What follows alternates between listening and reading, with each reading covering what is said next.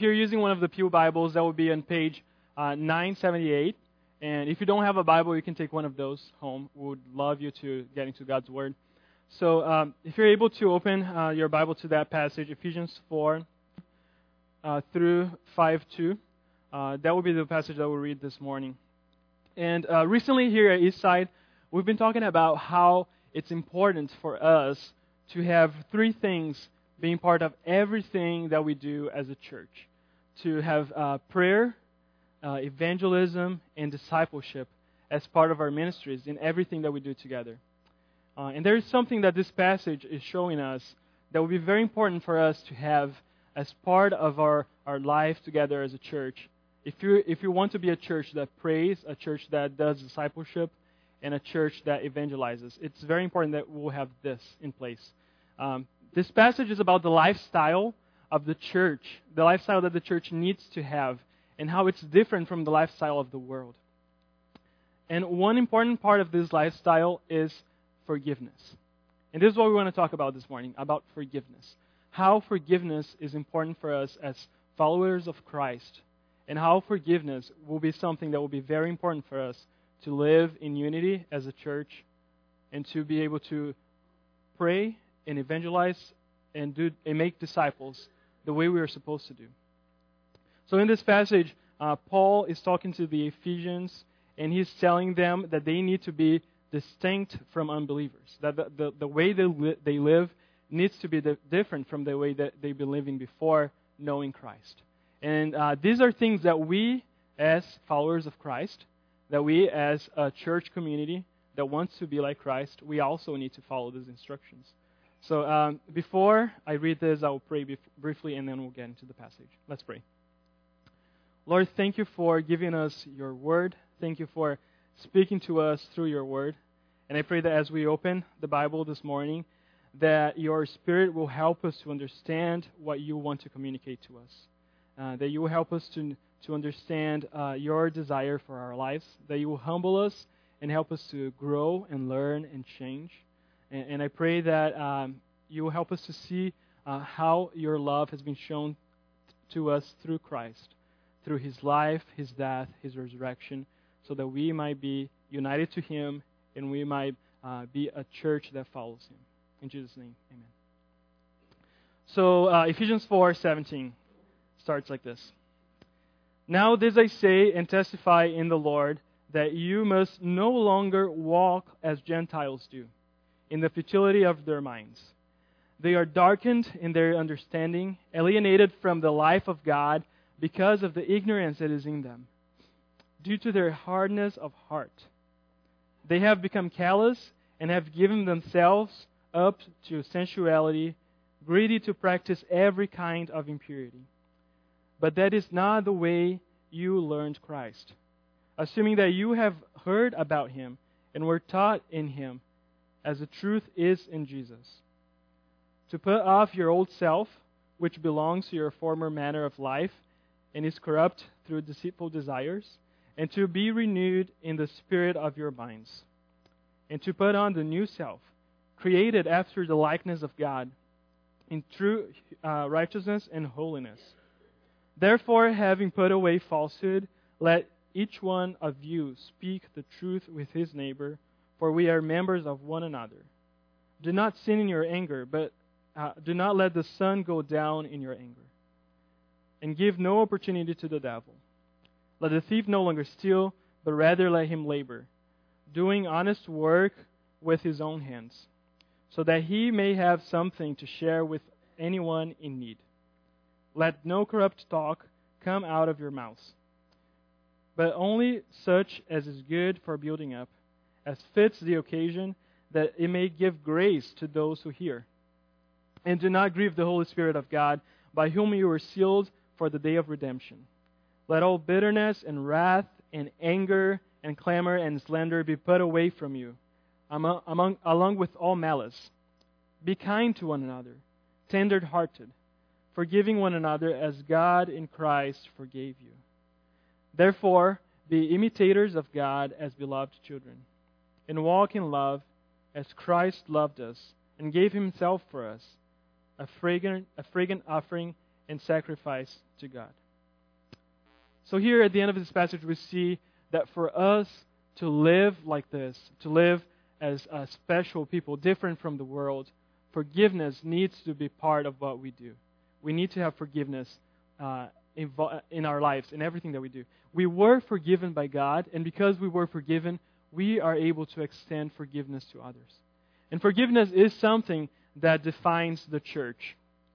For, forgiveness defines the church.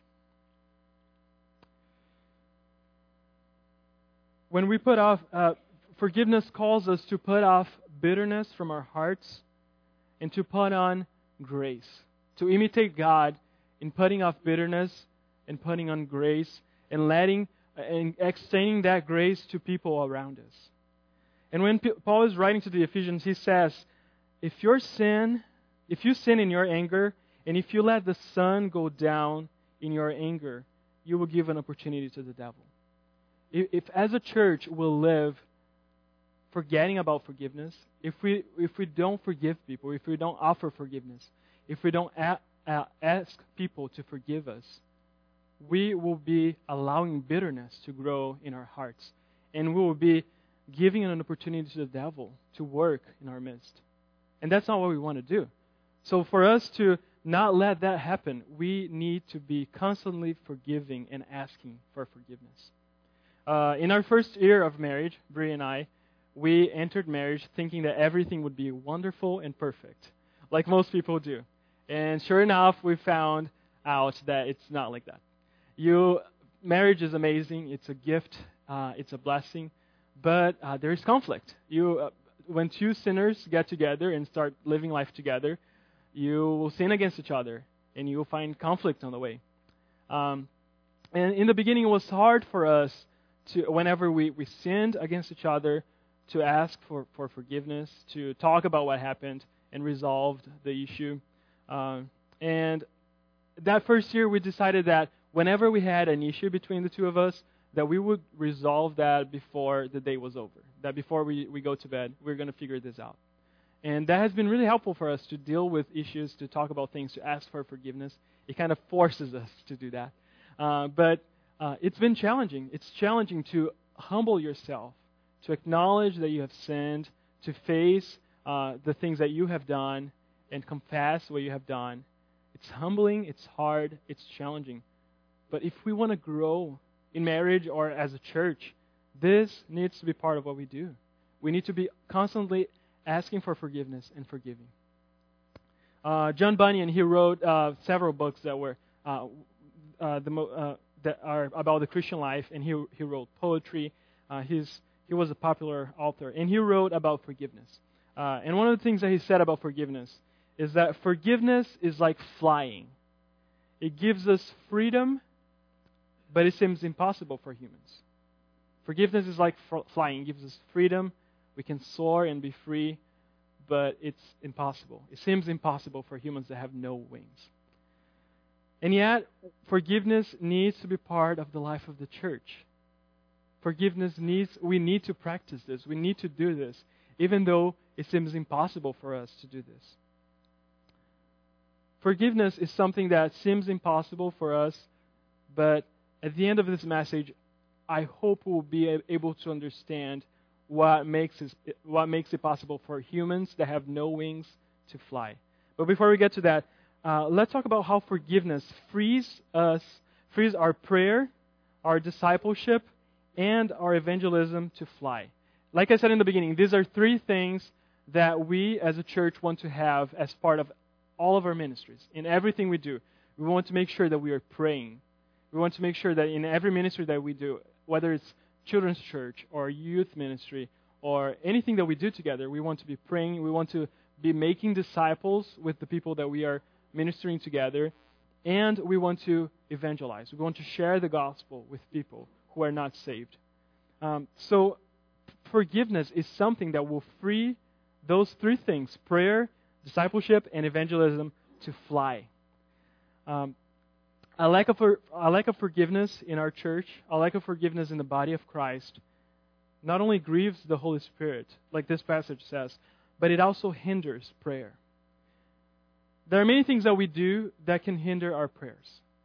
Um, bitterness is something that hinders our prayers. When we are bitter, when we are unwilling to forgive people, that is something that hinders our prayers. Um, in Mark 11, uh, Mark 11, 25, uh, we read this. Whenever you pray, forgive if you have anything against anyone, so that your Father also, who is in heaven, may forgive you your trespasses.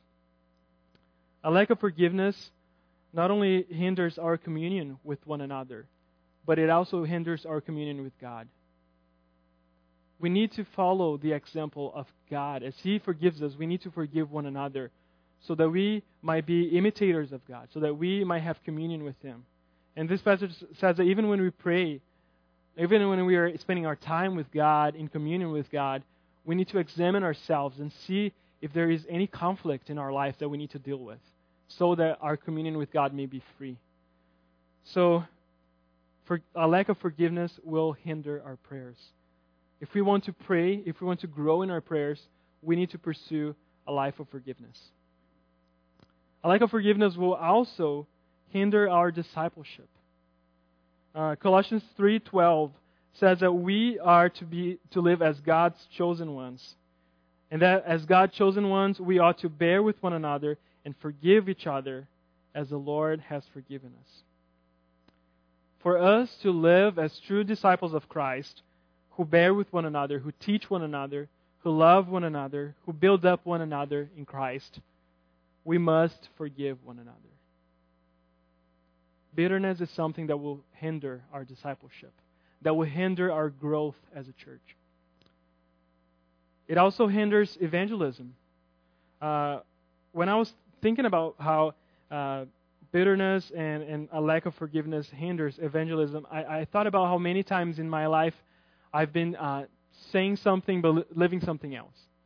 We are, like we've been saying here, we are a people that are marked by grace we were forgiven. Our message, the message of the gospel, is a message of forgiveness. If we want to preach this message, or if we want to proclaim this message of forgiveness, we also need to live it out. And many times in, in my life, I've, I've said th- things that I, I wasn't living out. Uh, I remember this uh, when I was helping uh, my church with um, in, some years ago with our college ministries. I was helping the youth group with the college ministries, and I was responsible for uh, getting everybody to bring visitors. I was responsible to encourage the other college, college students to bring visitors to our youth group.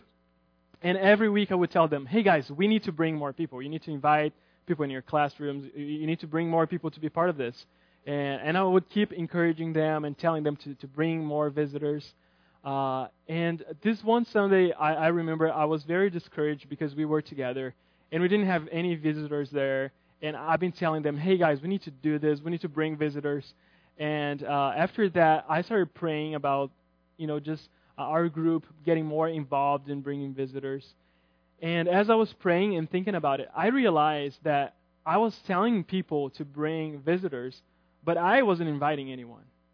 I was also a student I was in college. I was I had opportunities to invite people, but I wasn't inviting anyone because I thought that my job is only to tell other people to invite uh, visitors to come.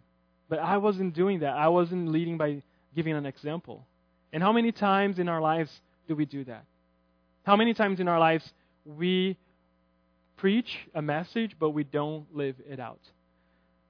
And this is the same with forgiveness. If we want to evangelize, if we want to share the gospel with people, we need to preach the gospel, we need to proclaim the gospel, but we also need to live it out. And as I said, the gospel is a message of forgiveness.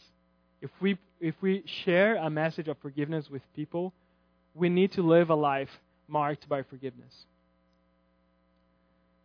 And many times, this is what we, we think. We, we say, I will receive God, uh, I will preach the gospel, and, and this is what we, we tell people. You will be forgiven by God. You will receive forgiveness. You will be part of God's family. Uh, God will forgive your sins, and you will be able to forgive others as well when God does that in your life. But I don't have to forgive people. We, we would never say that, but this is the attitude that we have when we share the gospel with people, but we are unwilling to forgive others. So if we want to fly and soar in evangelism, we need to have forgiveness as part of our lives. We need to proclaim the gospel, but we also need to live it out. And we often don't want to forgive people. We, we often don't think we are able to forgive people because we don't understand what forgiveness truly means. We don't understand the meaning of biblical forgiveness. We have uh, misconceptions in our minds of what forgiveness is supposed to look like. So I thought it would be good for us to take some time to look at it and think about what forgiveness truly is and what forgiveness is not. So the first thing that forgiveness is, uh, forgiveness is a requirement.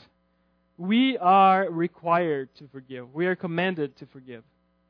Uh, in Matthew 18:22, Jesus said that we are supposed to forgive 70 times 7. This this passage is uh, is well known that we are supposed to forgive people 70 times 7. That we are supposed to forgive people um, countless times. So, forgiveness is something that is required of us. If we are to live as followers of Christ, this is something that is required of every follower, follower of Christ. The second thing that we have here is that forgiveness is a commitment. Forgiveness is a commitment. A lot of times when we think of forgiveness, we think that forgiveness is just a one time decision that we make.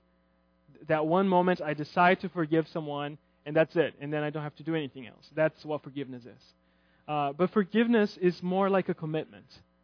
It's a commitment to be kind and tender hearted to the person who we have forgiven. And a lot of times that is hard. A lot of times when someone has hurt us, we don't want to be kind to them. We don't want to be tender hearted to them because our hearts are not tender to them. But it is, it is a commitment that I will choose to be kind and tender hearted to, to this person.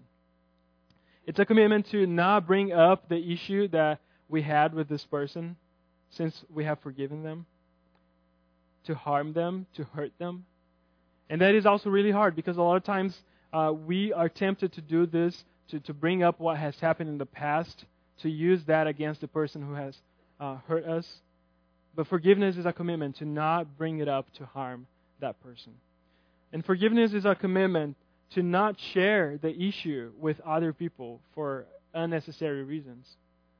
A lot of times when something happens and we forgive the person, we want to tell people about what has happened. We want to let people know about how hard it was to go through that and just uh, let people understand how evil that person is.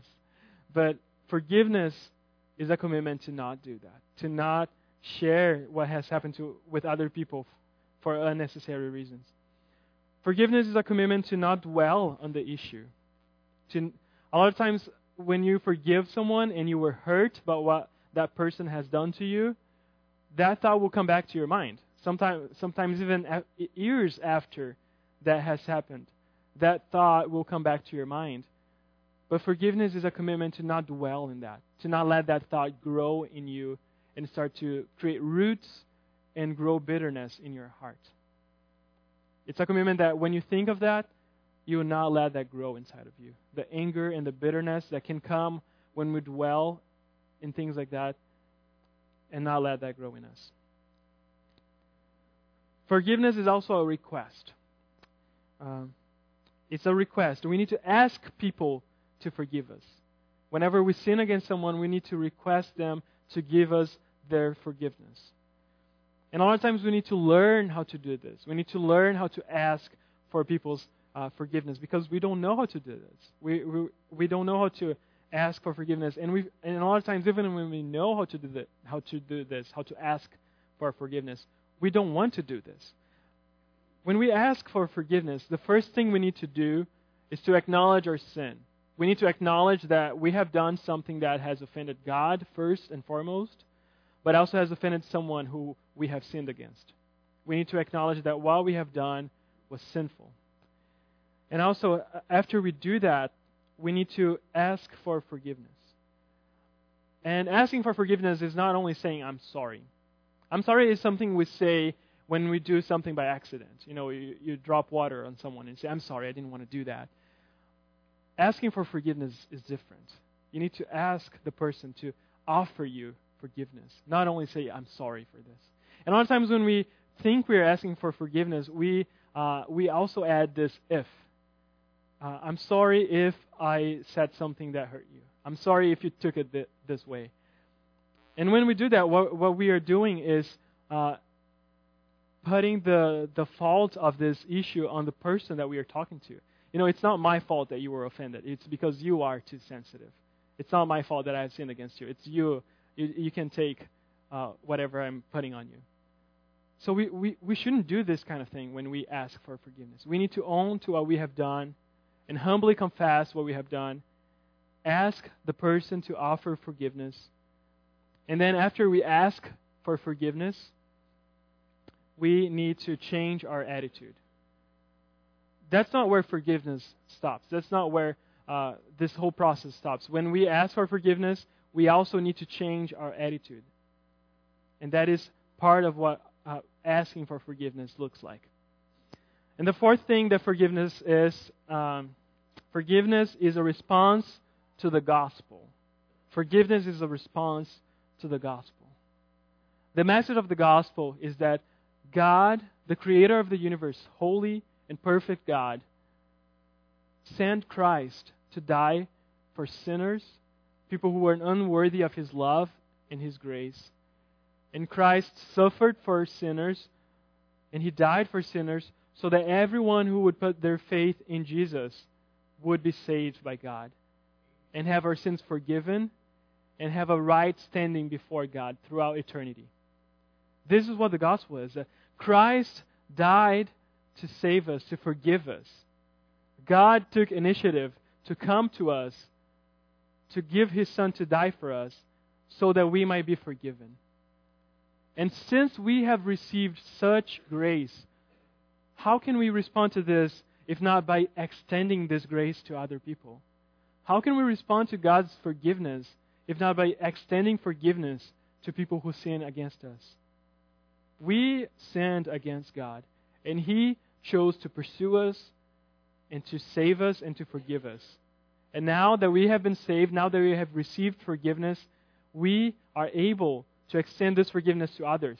When people sin against us, we are able to pursue them and to, and to reconcile ourselves to them. And this is what forgiveness is. Forgiveness is a response to the gospel. If we, if we really understand what the gospel is, if we really understand how terrible our sins are, and if we really understand how amazing God's grace and holiness and forgiveness is, how can we not respond to that by also forgiving others? And then when we think about forgiveness, there are things about forgiveness that we assume that are part of biblical forgiveness, but when in reality they are not. So the first thing that, is, that forgiveness is not, forgiveness is not forgetting. A lot of times we assume that forgiveness is forgetting. Uh, and, and uh, we assume that with good reason. Uh, there is a verse in Hebrews 8 uh, 12 that says that God forgets our sins. So we assume that when we forgive people, we need to forget their sins as well. And we think that we are not able to forgive because we are not able to forget what happened to us. It's just impossible for us to forget that. Uh, but it would be good for us to understand what even what this passage says. When when this passage says this passage says that God forgets our sins, let's just think about this. God is an all-knowing God. He knows all things. There is nothing that's hidden to God. If God is all-knowing, he knows the future, the past, the present. He knows everything that will happen, everything that has happened. There's nothing that is unknown to God. So that means that He knows our sins. If God is all knowing, how can this say that God is able to forget our sins? And I think that this is best expla- explained when we uh, try to understand the fact that when God forgives us, He looks at us and He doesn't see our sin in us anymore. Our sin is not the first thing that comes to His mind anymore. The first thing that comes to His mind is who we are in Christ what Christ has made us to be. That when He looks at us, He doesn't think about our sins. When uh, uh, He doesn't bring up our sins when when we are in communion with Him. And the closest, closest thing to the human experience uh, that we can use to explain what happens when God forgives our sins is really forgetting. It's like God forgot our sins. Even though He knows that we have sinned and He knows all things, when He deals with us, it's like if it's as if He had forgotten about our sins. What an amazing grace it is to have a relationship with a God that is able to deal with us not according to our sins, but according to what Christ has done for us. So when we forgive, we don't have to think that we are only able to forgive when we are able to forget what has happened to us. But we are able to forgive when we are able to look at that person and uh, not allow that sin to dwell in that relationship and to destroy that relationship. And not allow that sin to be the first thing that comes to your mind when you think of that person. We don't have to forget things to forgive, but forgive, forgive for, uh, forgiveness will help us to see people the way God sees them. Another thing that forgiveness is not, forgiveness is not feeling. A lot of times we think we are only able to forgive when we feel like we can forgive that person, when we don't feel the hurt anymore. We assume that forgiveness is feeling oriented. But forgiveness is not directed by our feelings. Forgiveness is an act of obedience. Because we have been forgiven by God, because we are followers of Christ, we will want to obey Him. And part of obeying God is forgiving people. So if we want to be followers of Christ, this is something that we need to obey. It's a commandment for us to be able to forgive people. And when we obey God, when uh, we have discipline in our spiritual lives, uh, our hearts start to, uh, they become involved in that. Our hearts, they also get involved in what we are doing in our spiritual disciplines. So if we are able to obey God, our hearts will follow that. Another thing that forgiveness is not, forgiveness, forgiveness is not removing consequences. A lot of times that when we think that when we think about forgiveness, we think that everything needs to be back how it was before whatever happened.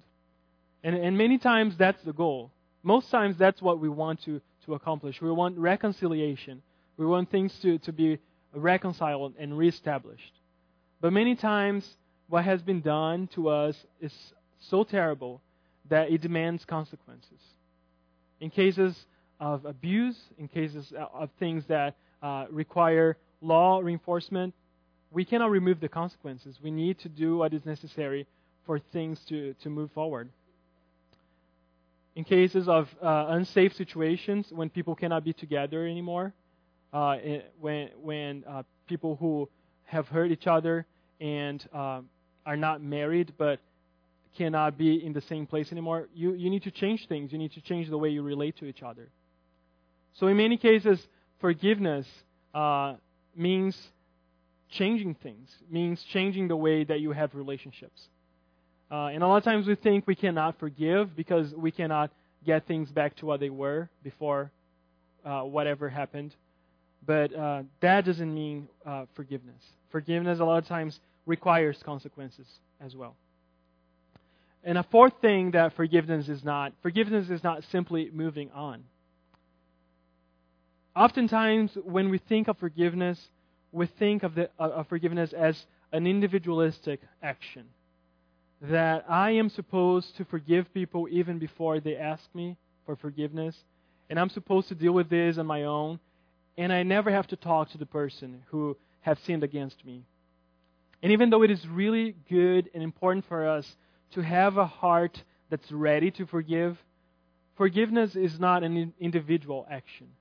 Forgiveness involves involves the two parties that are involved in the situation the person who have sinned and the person who have been sinned against.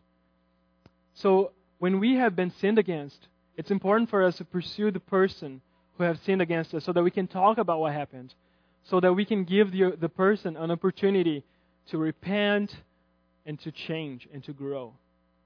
A lot of times when we assume that forgiveness is something that is only an individual action that we do on our own and we can move on, we don't give the person who has sinned an opportunity to grow. We don't give that person an opportunity to think about their sins and to be able to grow in, li- in the likeness of Christ. So as we think about forgiveness, we need to look for opportunities to talk about what has happened. A lot of times when we have conflict and we don't talk about what has happened, we have this tension that is still in that relationship that doesn't go away. You, you don't feel comfortable. We don't, you don't feel like things are back to where they were supposed to be. And oftentimes that happens because we haven't confronted the, the issue. We haven't talked about the, the issue that happened. But when we talk about things, when we allow people to ask for forgiveness and we give them forgiveness, we, we are able to find peace, and many times we're able to find reconciliation. So, forgiveness is something that involves asking for forgiveness and offering forgiveness. We shouldn't think of forgiveness as only an individual act, but something that involves more than me. But even when we know what forgiveness is and when we know what forgiveness is not, it's still hard for us to forgive. But the gospel is the truth that will give us what we need to be able to forgive people. If you were drawing the sermon, uh, the, the, the, the, summer, the, the sermon this morning, uh, when I was a kid, I used to draw the sermon. I used to draw things that would help me remember what the sermon was about. And sometimes I still do that. So if you're drawing the sermon, if you're a kid or an adult that likes to draw when um, we're preaching, still pay attention. But if you're drawing, you would draw uh, an eagle. So think of an eagle. And this eagle has two big wings. And on each wing of the eagle, there will be one truth of the gospel. So when you think about the eagle, this eagle is uh, us flying in forgiveness. And the gospel is, is giving us two wings so that we can fly in forgiveness. So the first wing that you will see in this eagle is this. The wing number one is what God did for us. What God did for us. And in this passage, we see many things that God has done for us. The first thing that we can uh, that I want to point out here is that God loved us. In uh, chapter five, verse one, it says that we are beloved. That God has loved us. And God's love doesn't depend on what we do and who we are. We are not lovable people. We sin, we fall short of God's glory, we insist in doing the same sin again and again and again. Our hearts are bitter many times. We are unwilling to obey God many times. And still, He chose to love us, and He chose to give us a new heart, a heart that's tender to His Word, a heart that's, that is uh, being molded and transformed by, by His Spirit. He chose to love unlovable people because He is a loving God. He is a God that loves the unlovable, that loves people who don't deserve to be in a relationship with Him. And He pursues us in His love. And then the second thing that we see here, here in, uh, on verse 2 is that Christ gave Himself for us as a sacrifice. Christ gave Himself for us as a sacrifice. And when we think of Christ giving himself for us as a sacrifice. We shouldn't think of Christ just dying hoping that someday someone would believe in him. When he was dying at the cross, he knew specifically the people who would one day believe in him. And he chose to die for you, for me, so that we would one day be reconciled to God and be part of his family. He chose to die for us, to reconcile us to God, to forgive us. The third thing that we see in what God has done for us is that God is satisfied with the sacrifice of Christ. On verse 2 here, we, we read that uh, Christ was a sacrifice acceptable to God, a fragrant aroma to God. God is fully satisfied with what Jesus has done to save us. And there's nothing else that we can do to add to what Jesus has done for our salvation.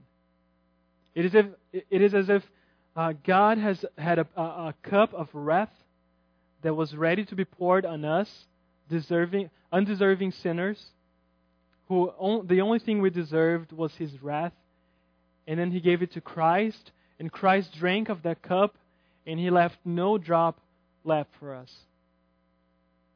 God is fully satisfied with the sacrifice of Christ.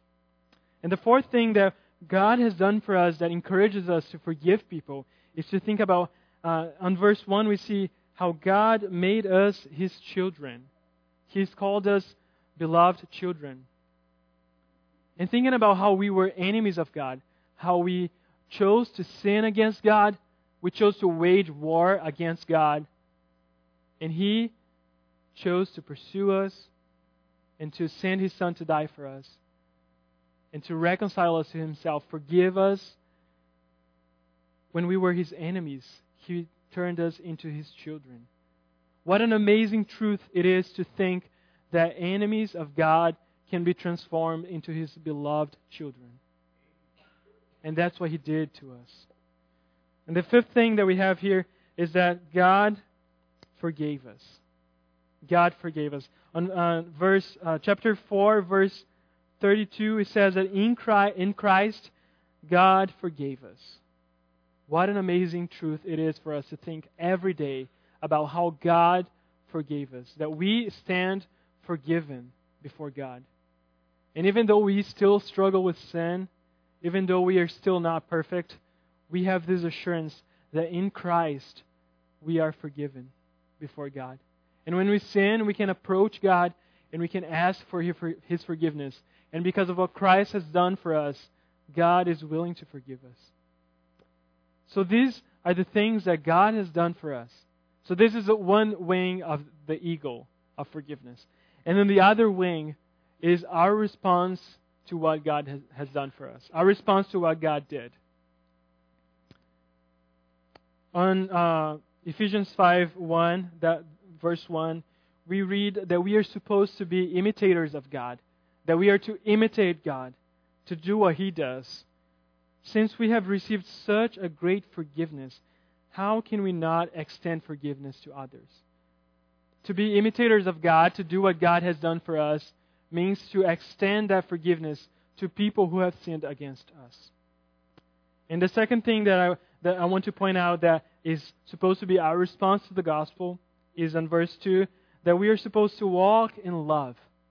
We're supposed to walk in love, to live in love, to, to live in our love, in, in God's love for us, to walk in His love for us, to think about how great His love for us is in our lives, to walk in our love towards God, and to walk in love towards one another. Love, the, the love of God for us, and our love for God and for one another needs to be part of our lives. It needs to be part of our, our walk. If we talk about loving God and we talk about God's love, we also need to walk as if we are uh, we are that message. We can not only talk the talk, but we also need to walk the walk. And now that we have wings to fly, what God has done for us and our response to what God has done for us, we need to learn how to fly. So there are three things that we need to do if we want to fly in forgiveness. There are, there are three things that if we take what God has done for us and our response to the gospel, then we can fly. The first thing that we need to do is to dwell in what it means to be forgiven by the Father.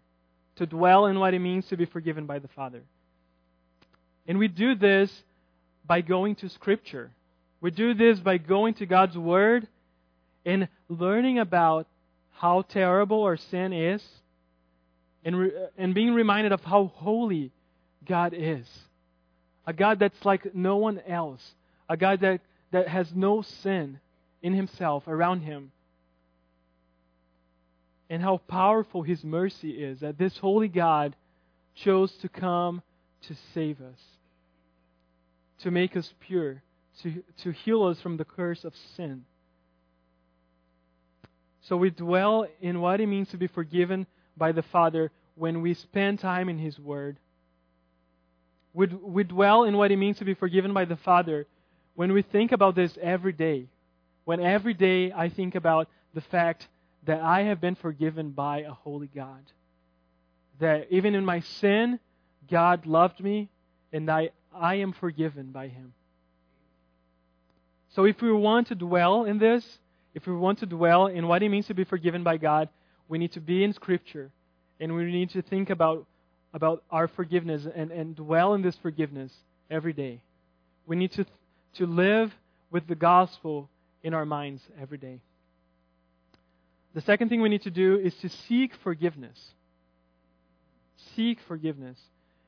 Pray if you have if you have sinned against someone, um, and even if you don't know that you've done this, pray that God will show that to you. Pray that God will show someone uh, that you need to ask for their forgiveness.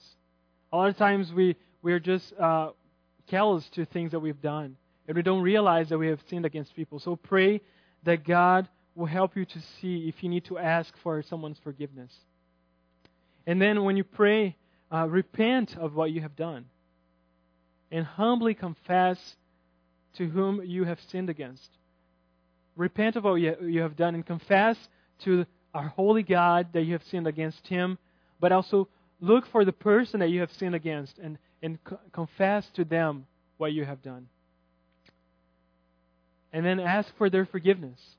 Ask for, for God's forgiveness for sinning against Him, but also ask for, for the forgiveness of the person who you have sinned against.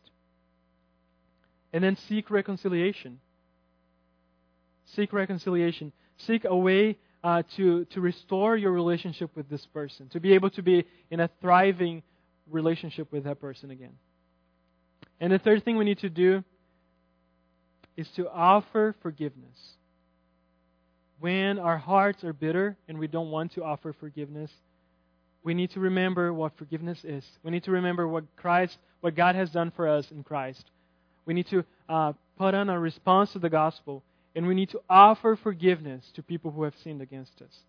And we do that by praying, praying that God will give us strength to forgive people, that God will remove the bitterness from our hearts. We do this by cultivating a heart that is ready to forgive.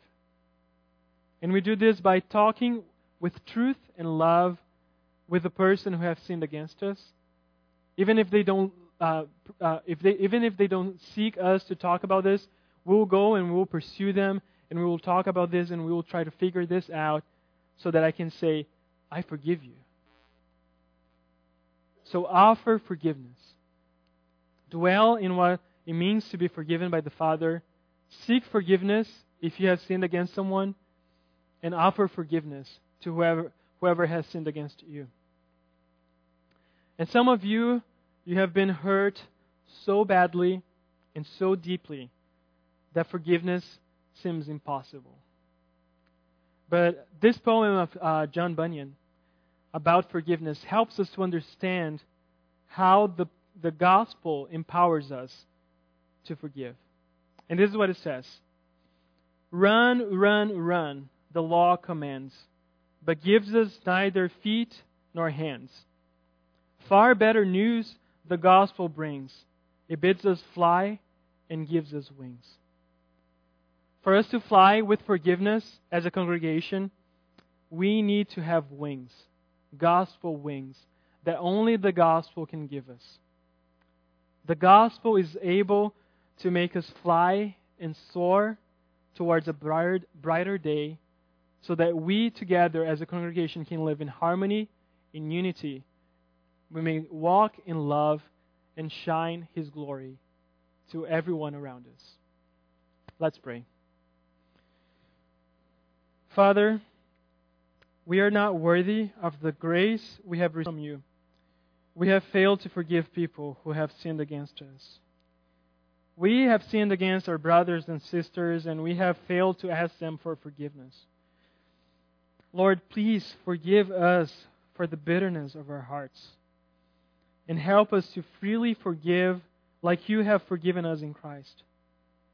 May your Holy Spirit help us to walk in the road of, of repentance and with wings to fly in, the, in, in forgiveness and to fly in forgiving one another. Even now, bring to our minds people who we have sinned against and people who we need to forgive. And help us to have courage to pursue those people so, we, so that we can talk to them and be reconciled to them. And Father, give us strength to forgive one another. Help us to be rooted and grounded in love.